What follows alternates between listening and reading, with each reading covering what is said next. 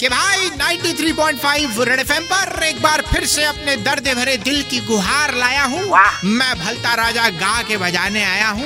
वैसे हैं तो हम इतने टैलेंटेड कि आज तक इस पे घमंड नहीं किया।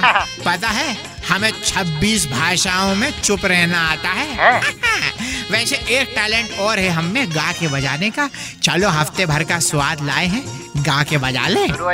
कि यारो दोस्त भाई बन गया भाई बन गया यारो दोस्त भाई बन गया। अच्छा। पहले दिन दोस्त बना के अगले दिन भाई बना गई आ गई। बिहार की नई सरकार भी आ गई। अब बिहार में अगर कोई गर्लफ्रेंड धोखा दे जाती है तो लड़के स्टेटस यही डालते हैं? शी नितिश मी। मी मी नहीं मेमे अच्छा। मेमे में बदल गई है पाकिस्तान की सरकार। हाँ। अगली बार नवाज़ की नहीं उसके भाई की बनेगी सरकार। कि यारो दोस्त भाई बन गया भाई बन गया यारो दोस्त भाई बन गया। बन गया। सचिन का मूड भी बन गया।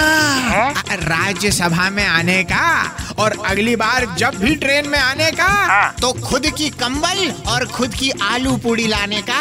वाली। कि यारो दोस्त भाई बन गया भाई बन गया यारो दोस्त भाई बन गया। और बताओ। कि उसेन बोल्ट अपनी आखिरी रेस दौड़ गया। हाँ। हमारे एक्स प्रेसिडेंट साहब के पास हमारे पीएम साहब का लेटर गया।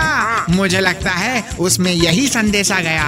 We will miss you Pranab da emotional कर देता। अगले हफ़्ते फिर आऊँगा यूँ ही गा के बजाऊँगा। लेकिन मेरी चेतावनी को चेतावनी नहीं राय समझना। ये कल बोले तो फ्रेंडशिप डे के दिन तुझे दोस्त बनाएगी। अगले ही दिन सोमवार को रक्षाबंधन पर भाई बनाएगी। तेरी समझ में कब आएगी? भलता राजा का नमस्ते रख लो और 93.5 रेड एफएम बजाते रहो। किस किस के भाई हो?